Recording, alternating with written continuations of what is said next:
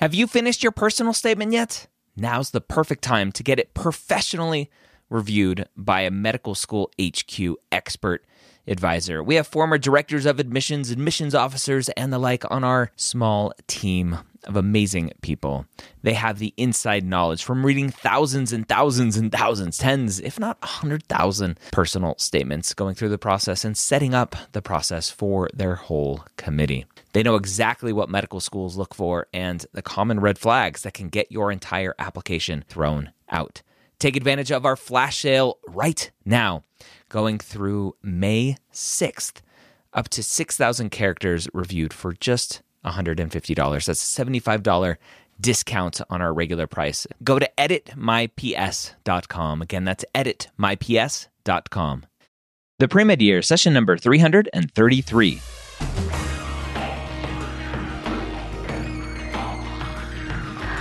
Hello, and welcome to The Pre-Med Years, where we believe that collaboration, not competition, is key to your success. I'm your host, Dr. Ryan Gray, and in this podcast, we share with you stories, encouragement, and information that you need to know to help guide you on your path to becoming a physician.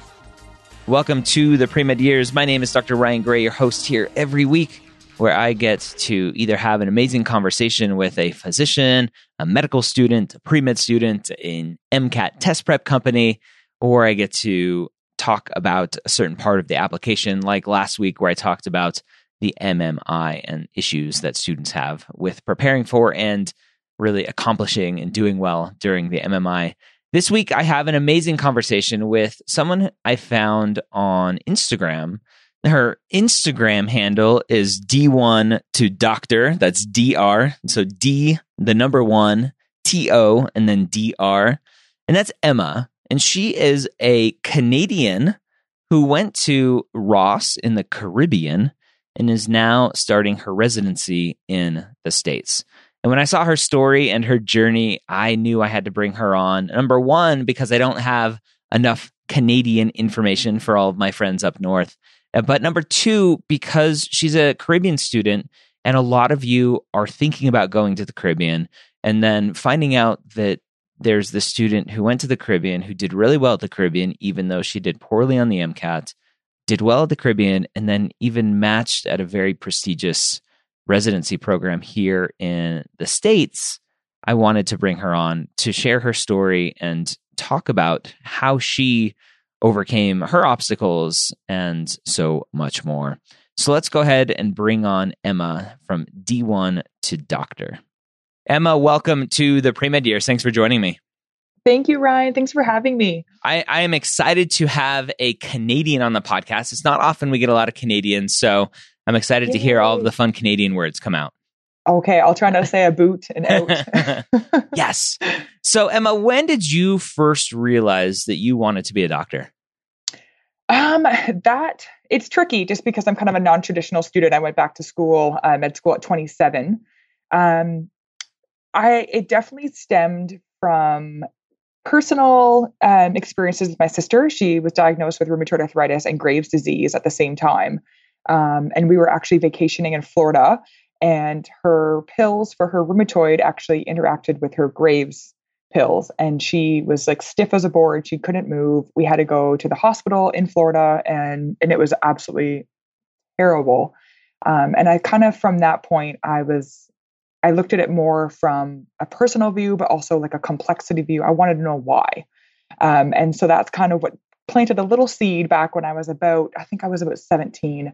And I kind of just, throughout basketball and throughout my undergrad, I just took the necessary courses and just kind of subconsciously, I guess, kind of just wanted to be a doctor, but it kind of came to fruition after I finished undergrad and was really wanting to do it.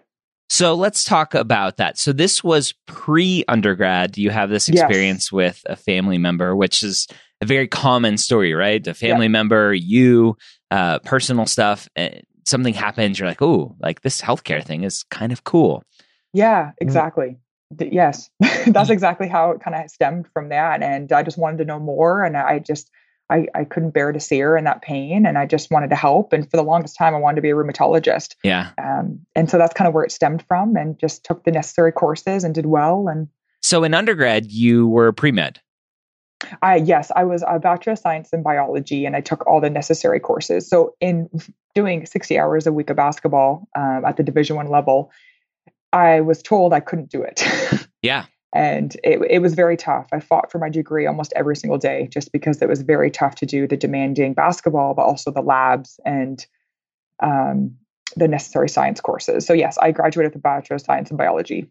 Yeah, so it's interesting. I've had a few student athletes come on the podcast, and some of them have said like their program wouldn't let them take a very demanding major and be pre-med. What was that conversation like when you're like, I want to be a doctor. I want to be pre-med. Well, I'm not lying, Ryan. It did not go over well. They praise the student athlete mentality, but it very much is athlete. And I was at a mid-major school. So I was at Binghamton, upstate New York, SUNY, and it wasn't even like a Big South or a Big East, the Syracuse, the Tennessee, the Kentucky, and I can only imagine what those girls are going through at a bigger school, but no, it was tough. I mean, every single academic advisor said no. My professor said no. My coaches really, really tried to sway, my opinion, but but the best thing I ever said to them was, when the ball stops bouncing one day, what do I have to show for it? And I wanted a degree that I was proud of, and I wanted a degree that I wanted, and I didn't want them to choose that degree for me. So yeah, it was tough. I fought every single day to do my degree. Yeah. What was it like being a student athlete, working hard in your classes? I'm assuming you knew what it was like to get into medical school. You have to have quote unquote perfect grades and all this other stuff. As a student athlete, I'm assuming you didn't have time to shadow and get clinical experience and go volunteer at the local high schools outside of kind of stuff that you're doing with the team, doing volunteer stuff. What was that like? It was tough just because, people in my class, and especially the organic chemistry and the physics and the really, really tough science courses, they got to shadow. When class ended at 4, they were done, but I had a 4-hour practice. So it was definitely really tough. And I think that's why I applied a little bit later on, because I went back to Canada after my undergraduate degree was done. And then that's when I did all my shadowing. So I took a couple years to really beef up my resume. And that's when I shadowed at a local hospital. And I also volunteered as well. So I couldn't do it during undergrad, but I was able to get it in after. So that's kind of what saved my resume, I guess. All right. So let's talk about shadowing in Canada, because I know there's a lot of Canadian students listening right now going, how did you shadow in Canada? It's impossible. I can't find anybody. Oh my gosh. Yes, I do really remember that. And it's tough. They always kind of say the liability factor, they don't want you to shadow. The best thing that I ever did actually was volunteer first. So I volunteered at KGH, which is Kingston General Hospital in Kingston, Ontario. So it's affiliated with Queen's. And I know a lot of Queen's students and a lot of undergrad students do look at Ross. So all the Kingstonians that are listening, making sure that you're volunteering. So I volunteered at the HELP program, which is the Hospital Elder Life program, where you do physical therapy exercises with the elders. And it was absolutely amazing. But that's where you kind of get to meet docs, right? So you're in the patient's room, you're doing the physical therapy and therapeutic exercises with them. But then you see the geriatrician that comes in, you see the sports doc that sometimes comes in, or you see, just the GP, the general practitioner that comes in. And that's kind of when you make connections. So that was, a lot of people try and do shadow, then volunteer. I would definitely suggest getting a volunteer, then shadowing and making those connections. And they can say, oh yeah, come on in. You can just follow me in my clinic. And they're usually pretty good about it. It's so much easier for a physician and for a facility in general to say yes after they know you. And after they know that you're not going to be bugging them with a million questions, and you're not going to be awkward and say something wrong to the patient. So you're getting your face in there. You're getting yourself known first. And they're like, oh, it's just Emma. Yeah, definitely. You can come in and shadow. Come on in. That's exactly it, Ryan. And that's what I always say to students that write me as well, the Canadians, just making sure you volunteer and make those connections first. And then the shadowing will happen after. Huge. Definitely good advice. So you went back up to Canada. Let's talk about finishing undergrad. So I'm assuming you finished undergrad. How did you do grade-wise as a student athlete doing such a hard major? Yes, it definitely was tough. I actually ended up graduating with honors. Nice. I got a 3.7 out of 4. I was actually one of the first female basketball players to graduate with a science degree in 10 years. So it was pretty good to walk across the stage and kind of just do a little nod to my coaches to know that I did it. They knew I could do it at the end, but yeah, it was definitely tough to be able to get a high GPA. But again, in Canada, you need like a 4.0 out of 4.0, and you need like a 3.98 to get in. So I knew, you know, applying back home to Canada was going to be tough. Yeah. Let's talk about that. So you came to the States for undergrad, and and I don't know what percentage of students are coming down into the States from Canada. But was your goal all along to go back up to Canada to go to medical school? Yes.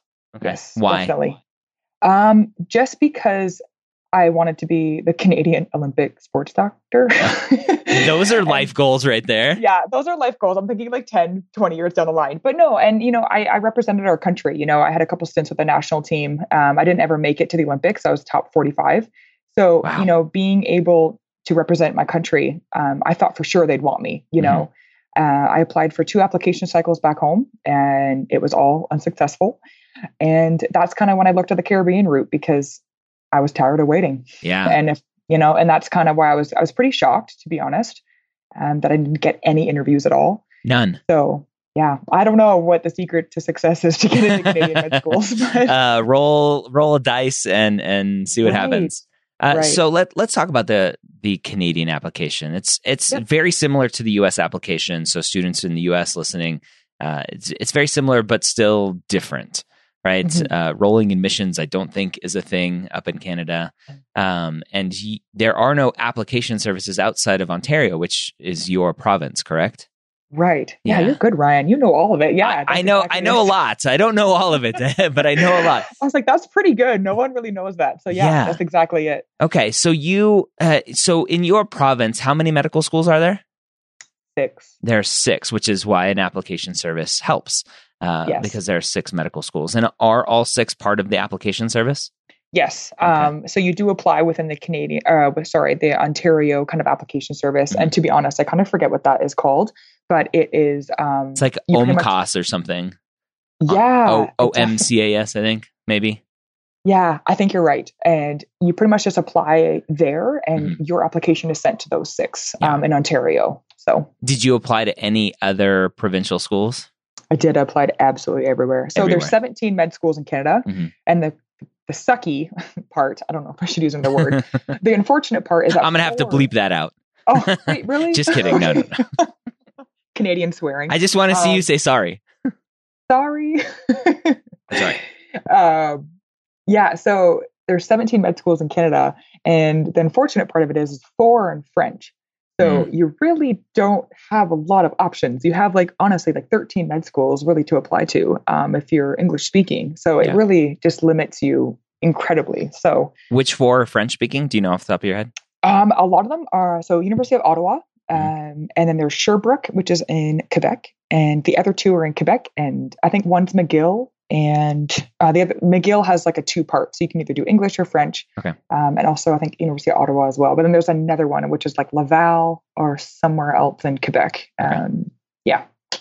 Okay. And there's no point in applying to those unless you are a fluent French speaker. Right. You can't fake your way in and be like, I'm going to learn before I go. Right. I was like, do I apply and just hope that I maybe get it? No. Yeah. You only can do it if you're Francophone. Yeah. So one of the things that always comes up in our Facebook group, the Pre-Med Hangouts, is we'll have a student say, I got a 517 on my MCAT and I'm going to retake it. And all of the U.S. students are freaking out going, what the heck? Why are you retaking a 517? And the student will be like, oh, I forgot to mention I'm Canadian and my CARS score is only a 127.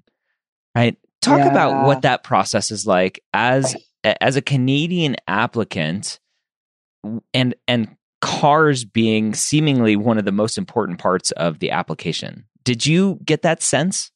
Yeah. Oh, 100%. 100%. Yeah. And it's the MCAT, not really so much, just because a lot of the programs in Canada, they only take a certain part of the MCAT. So McMaster takes the verbal, University of Saskatchewan, I think, only takes the biology. So it's tough to study for these exams because your overall grade doesn't matter. And a lot of the Canadian med schools don't even take the MCAT.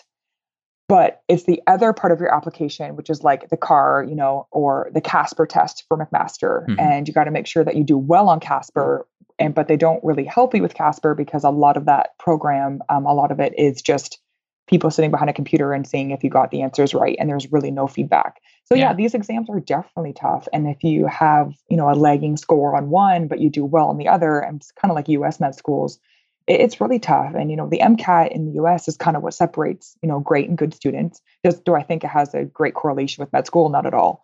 But so it's tough. It's tough because there are less chances to prove that you're worthy of it. And I think that's what's really hard in Canada. Mm-hmm. Yeah. So the CASPer is interesting. I had the creators of CASPer on the podcast a while ago, back in episode 303. So we got a little behind the scenes of how they're looking at it and how they're scoring it to kind of remove some of the secrecy behind it. So that's an interesting one. I'm listening to that after we hang up. Yeah, it's fun. And I'm actually speaking, they're doing a conference in Toronto in June, the people that put on CASPer, and I'm actually speaking at that conference. That'll be interesting. Oh, so, that is awesome. Yeah. So really you applied to Canadian schools the first time. Yes. What was that feedback process like for you? You said earlier that you didn't get any interviews. Nothing. So what do you think was the cause of not getting any interviews? And how did you seek out mentorship from somebody to give you some feedback on how to improve? Yeah, that's a great question. So my very first time that I applied, you know, I had all my volunteers, I had extracurricular, I kind of showed that I could do the work, you know, I can do the 80-hour work weeks, you know, with basketball and my undergraduate degree. So I thought, you know, I had good leverage. Well, so I thought. And so I applied kind of broadly, you know, mass provincially, and I didn't get anything. I was like, whoa. You know, okay, what do I need to do to beef it up? And I think what it comes down to, it probably was like my MCAT, because my I don't know the 3-digit scoring system. I'm the old and did the 2-digit scoring system. Yeah. But my MCAT was absolutely atrocious. And so what was your MCAT score? What was your 2-digit score? 17. Yeah. So that is pretty bad. That's like probably like 4 standard deviations from the normal. So yeah, it's really bad. And you only took it once? I took it 3 times. You took it 3 times. And what was your highest? 19. Interesting. So that is very intriguing to me. Yeah. Somebody who does very well in undergrad with all of the pressures that you had. Right. Doing very poorly on the MCAT. Let's take a break from applications to medical school for a second. Talk about MCAT prep. Yeah. Where do you think you went wrong? You know, I did a course at Queen's. It was in the basement of like one of the buildings. Yeah. So lack of sunlight. That's part of the problem. Lack of sunlight. Yeah. It was kind of dungy. Yeah. I don't know. I honestly don't know. And I get asked a lot of, you know, how did I study for it? And I think what med school taught me, because I did very well in med school. I've won 2 scholarships, actually 3 scholarships. I've made Dean's List every single semester, and there's 10 semesters at Ross. So I've done very well. And I think I didn't prepare correctly in the sense that I didn't know how to really study. Yeah.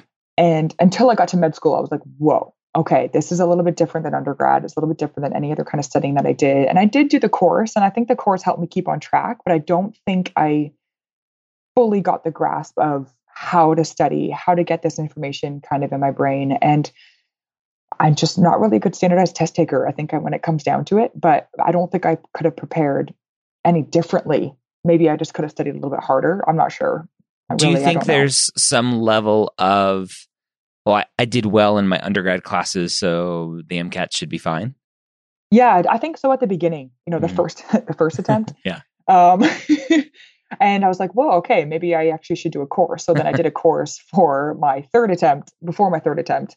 And then I still only improved by 2 points. And I just was like, And so that's kind of where I can see my application hugely lacking. But then again, Canada doesn't really, a lot of schools don't take the MCAT at all. So it's just, removing that factor from my application, I still don't know what I could have done more for Canada.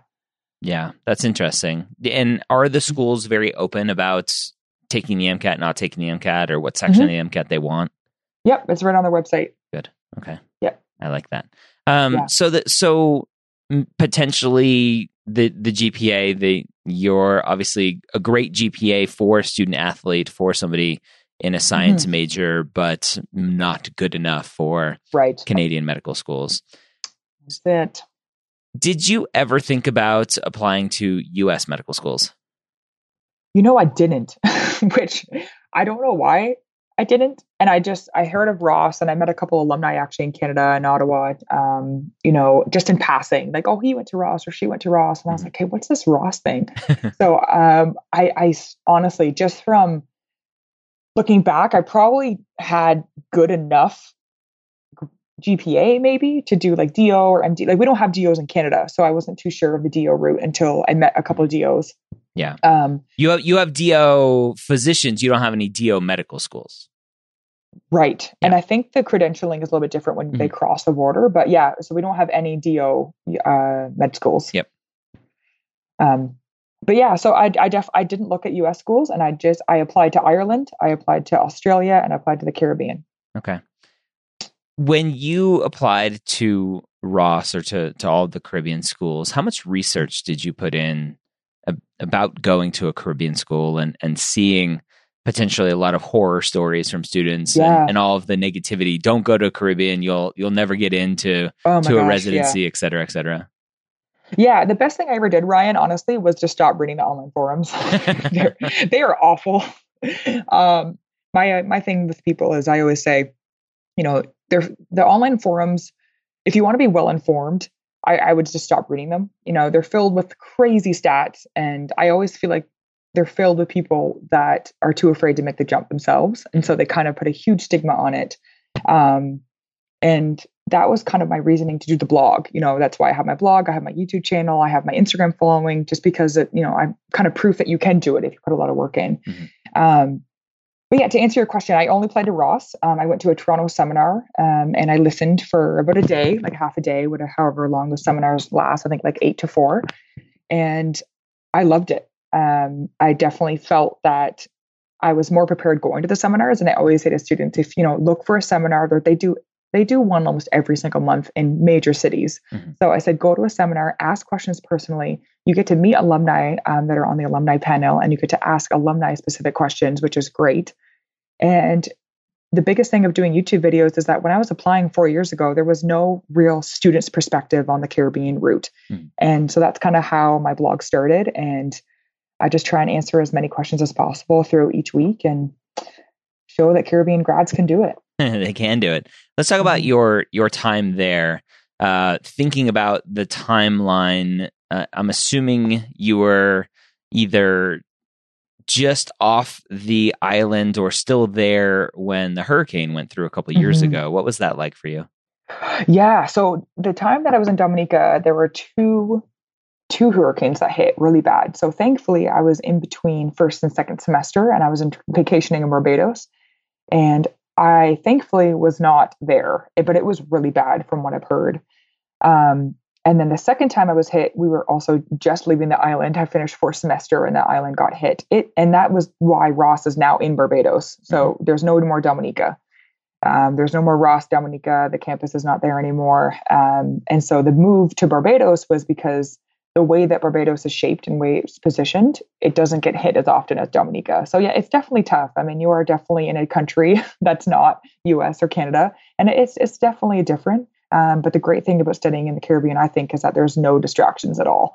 So you are on an island, it's beautiful, but you are secluded, kind of away from family and friends, and just kind of buckling down to get the job done. Some distractions students will mention are the students who potentially maybe shouldn't be at school, and they quote unquote drop like flies. What was that like when you're seeing a lot of your classmates thin out over the course of the semester? Right. And that is one thing I did want to touch on, is that I get asked a lot about the attrition rate. The attrition rate, to be honest, is not that high. I had 200 people starting in May of 2015, 180 if my class got off the island the same time that I did.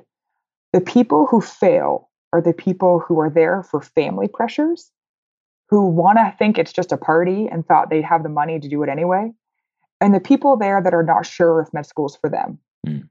So if you want to do med school and you're not here because of family pressures, you're not here because you just have money, you will pass and you will be fine. Yeah. So it's the people that the attrition rate's high because of the people that don't want to be there. And it's the people who are there because their family's telling them to be, and they just can't do the work, because no one can make you sit for 12 hours and study. You have to want to do it. Yeah. And you also went to Ross, which is one of the more well-known and one of the more respected Caribbean schools that actually makes sure, to a certain extent, they're getting the right students. Right. Yeah. So, I mean, the attrition rate's high, definitely compared to U.S. and Canadian med schools. But you have to look at who were the people failing. And that's where Ross does not deliver that information. I've tried to get the stats. Ross, there's no posting of it, you know, but just from personal experience, I know the people already, many of them the first day, that are not going to make it. And you just have to focus on yourself. Focus, you know, you're going to see people partying. You're going to see people not taking it seriously. And those are the people who fail. Yeah. As a Canadian down in Canada, what is it like for tuition and financial aid and all of that? Yeah. So, again, good, Ryan, you're awesome with these questions, because this is literally like all my same topics that I get asked as well is, so for Canadians studying abroad, you have to get a bank loan. That's the only way to be able to afford it. So Ross is $24,000 every 4 months, and that is in American dollars. Oof. So yeah, it's insane. And the conversion rate is what eats up your loan. Yeah. So every single time I paid tuition, I lost $10,000 every single time. It hurts. Yeah, it hurts so much to see your loan completely just getting eaten up by just the conversion rate. So, yeah, it's expensive. You definitely need a bank loan. OSAP, which is our provincial loan, gives a maximum of $10,000 a year. Not a lot, but I know enough for groceries or travel, or, you know, to help you a little bit with, you know, kind of necessities that you need. Mm-hmm. But yeah, you definitely get a bank loan. CIBC and TD and RBC are the best three that I've heard from other Canadian Rossies that have done well. Rossies. I like that term. I haven't heard that one before. That's what we call each other. Rossites. Rossies. Yes. I like Rossites. Yeah, Rossites is good. For the loans, just thinking about how loans work here in the States, especially private loans, like a bank loan, how friendly are they now that you are starting residency to know, like, hey, I'm not making a lot of money. You're living in a big city, and so your pay is going to get eaten up pretty quickly. Are they friendly to quote unquote professional loans like that, to say, look, we know you're going to be a doctor. Don't worry about paying us back right away. And once you start making some money, then you can pay us back. So I don't think they're that friendly. They're friendly enough where they give you a 6-month grace period. Okay. So they give you enough time to kind of get on your feet, have a couple of paychecks by then, and then you pretty much decide how much you pay back. So you can go online and you have like a calculator, and you can decide, you know, how much to put towards the principal and how much do you put towards the interest. So the great thing about Canadian bank loans is that the interest is only 2.3%. Wow. Which is amazing. So that's very good. Very, very good. So the interest is not that bad. So my goal, starting in July, I will pay $1,000 towards the interest, and then I will put $1,000 towards the principal, because the interest right now is about $900 a month. And my parents, thankfully, have been able to pay that. And so now that I have a job, I will take that over. And they're usually really good. Like a lot of CIBC kind of bank experts or bank advisors will kind of sit down with you, and they know that a lot of your funds are going to be in American funds, right? So they'll find a way. And I'm actually going home to Canada on Thursday, actually, to talk about this, of how to pay it efficiently from my U.S. salary to a Canadian loan. Yeah. So I can definitely give you an update or write a blog post or something that kind of walks people through having to pay it back. Yeah. But yeah, they're pretty friendly. They definitely know that you are a resident, and then you kind of pay it back at your leisure, pretty much. Good. As a Canadian in the Caribbean, when you go and you do your rotations, are you able to go back up to Canada to do rotations, or are you forced to go to the States where a lot of things are set up? How does that work? Yeah, great question. Your third year of med school is going to be at one hospital in the U.S. And then in fourth year, you can do as many electives as you want back home in Canada. So in fourth year, we have 9 electives for each 4 weeks, so 36 weeks. And I know 2 Canadians that went home and did 9 out of 9 electives back home in Canada. So you can stay there for as long as you want. The sad part is that Canadian fourth year electives for IMGs are done by a lottery system. So you put your name in, you pay a whole bunch of fees, and it's all lottery. So you do not know if you're going to get it or not. And if you don't get it, are you scrambling at the last minute to do something? Yeah, you won't be able to do any in Canada if you don't get any. Yeah. But you can still find something in the States to do? Oh, 100%. Sorry. Yes. Yeah. Okay. And when you were deciding to do rotations for your fourth year, did you want to go back up to Canada at all? Or were you pretty set on staying in the States for all of your training? And so you decided to stay? Yeah. The second time that I got rejected from, no interviews at all, I knew I wasn't going to come back home to Canada. Just because my biggest thing is if they didn't want me as a medical student, they're not going to get me as a physician. So I wasn't even going to try. I was like, I represented our country. I'm not going to try and get back home and jump through a bunch of hoops. So yeah, I know. As soon as I got into Ross, I knew that I wanted to be a sports med doc in the States, and kind of been on that path ever since. So I knew that when fourth year came, I knew that to do all my electives in the States. Yeah. What was the decision for you elective wise to pick where you wanted to do your electives based on potentially where you wanted to train? Right. So in third year, what Ross does is they give you a list. So they give you a list of kind of the affiliated U.S. hospitals that are starting near your. It's called. I should probably back up. It's called IMF, which is called Internal Medical Foundations. And that is a 8-week course just before you start your clinical rotations. And at the start of IMF, what Ross does is they give you a list of potentially starting clinical rotations around your IMF time. So SJMO in Pontiac, Michigan, Kern Medical Center in California, Atlanta Medical Center in Atlanta, et cetera, et cetera. And really, it was kind of fluke of how I chose because my husband is also with me. He came down to me with the island. He's been with me ever since. And I wanted to go to a state where he could teach because he's a teacher. And I had Chicago, New York, and California, and Atlanta. Those are the four choices that I had. Mm-hmm. And he couldn't teach in New York because it's a private sector and it's pretty hard to teach up there. We did not want to live in California. And I'm kind of sick of the cold being Canadian. I did not want to live in Chicago. So, we just chose Atlanta, and I found out that Emory is an amazing institution, especially for sports medicine. And I did 2 electives during my fourth year at Emory and just fell in love with it. And honestly, it's just kind of played out exactly how it should. So let's talk about it, because Emory is one of those great institutions in the U.S.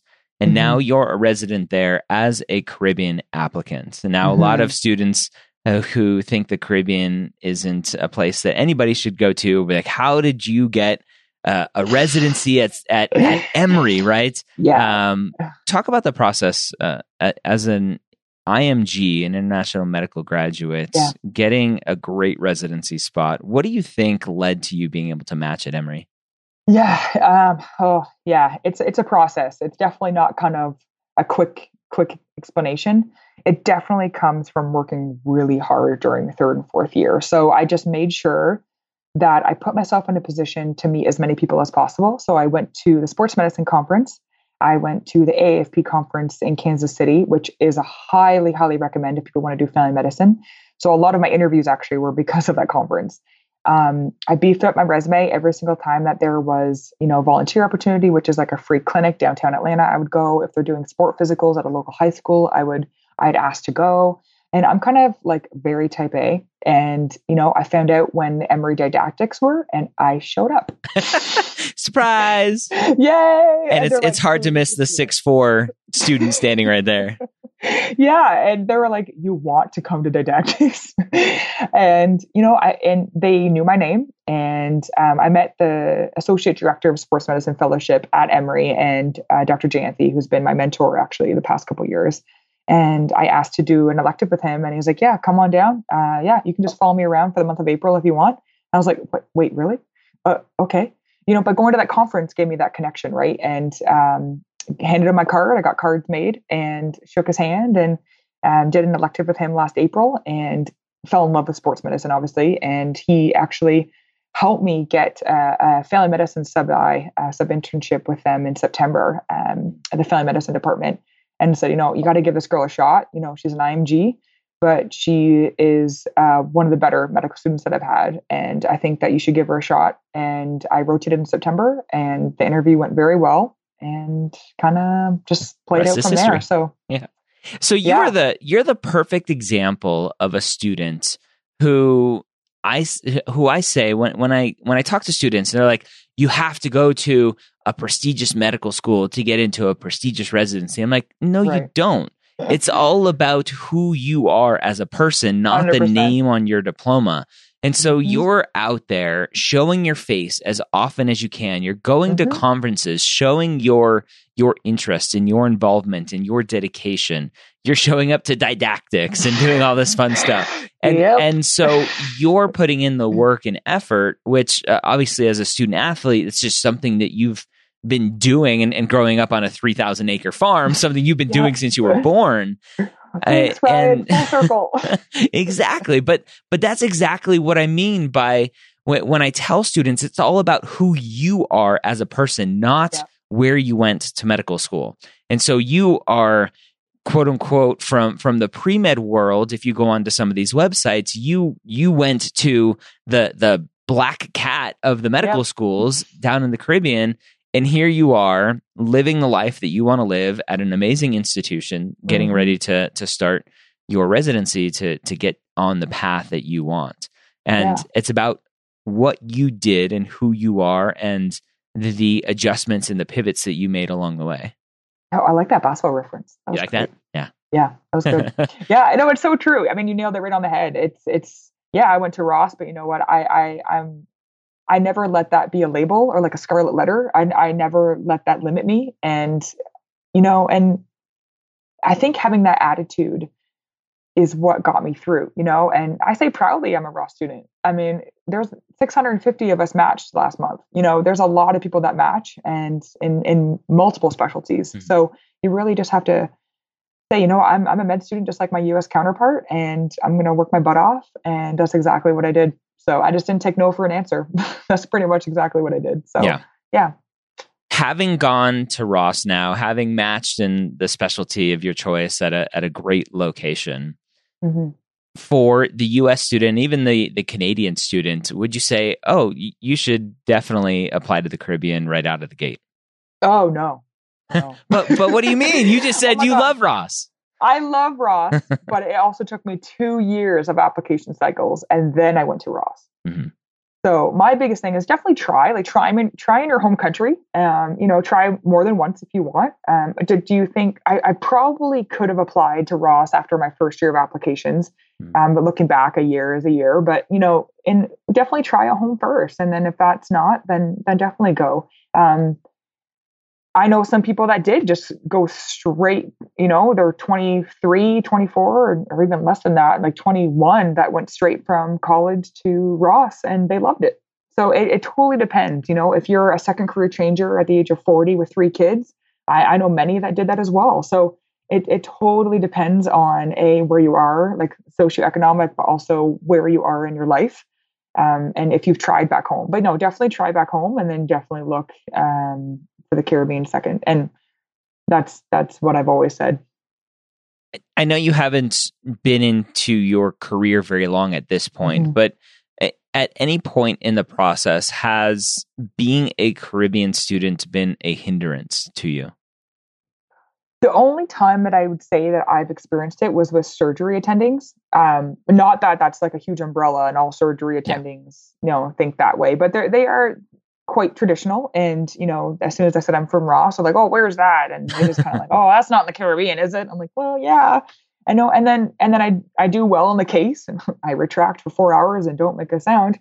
And, you know, I feel like the stigma comes from the online forums, and it's been my mission to create a safe haven on the internet for Caribbean grads, you know, alumni, interest people. I haven't gotten up and running yet, but I really, really, really want to try and get it just because I feel like the online forums portray it to be this nasty, nasty thing.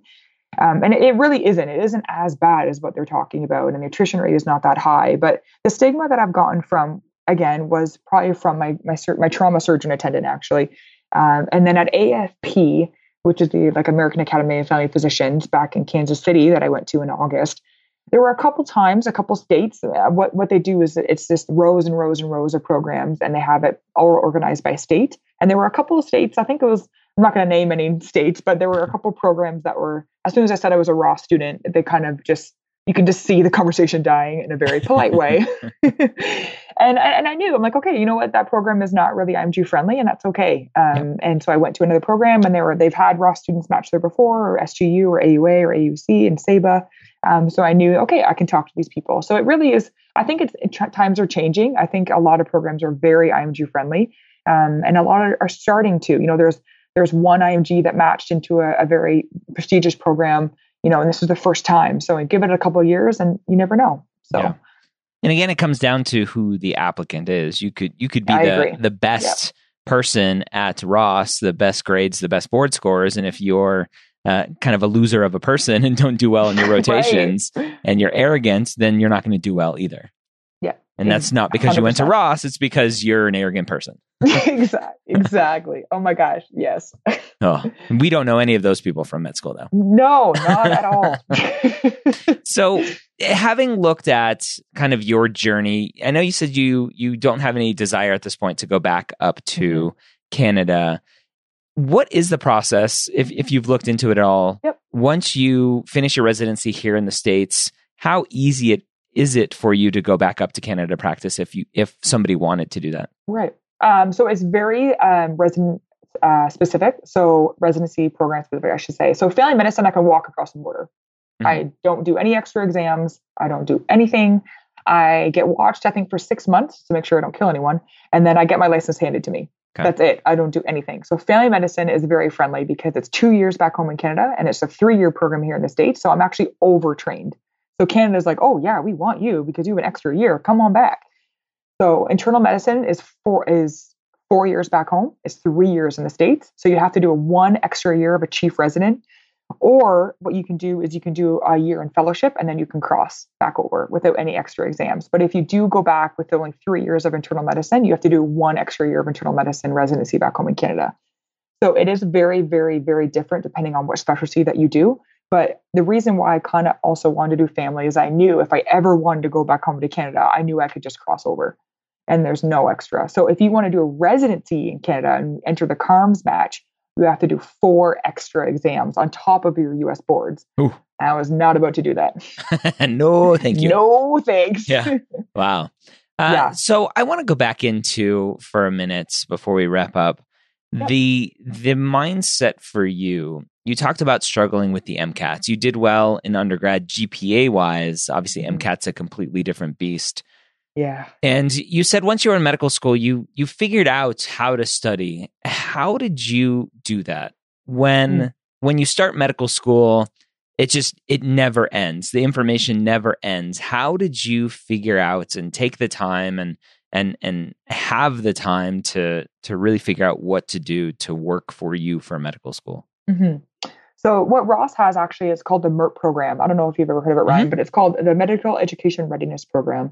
And what they do is when I applied to Ross, they looked at everything. So they looked at my GPA, they looked at my MCAT, they looked at my extracurriculars, volunteer, et cetera, and they saw my MCAT. Yep.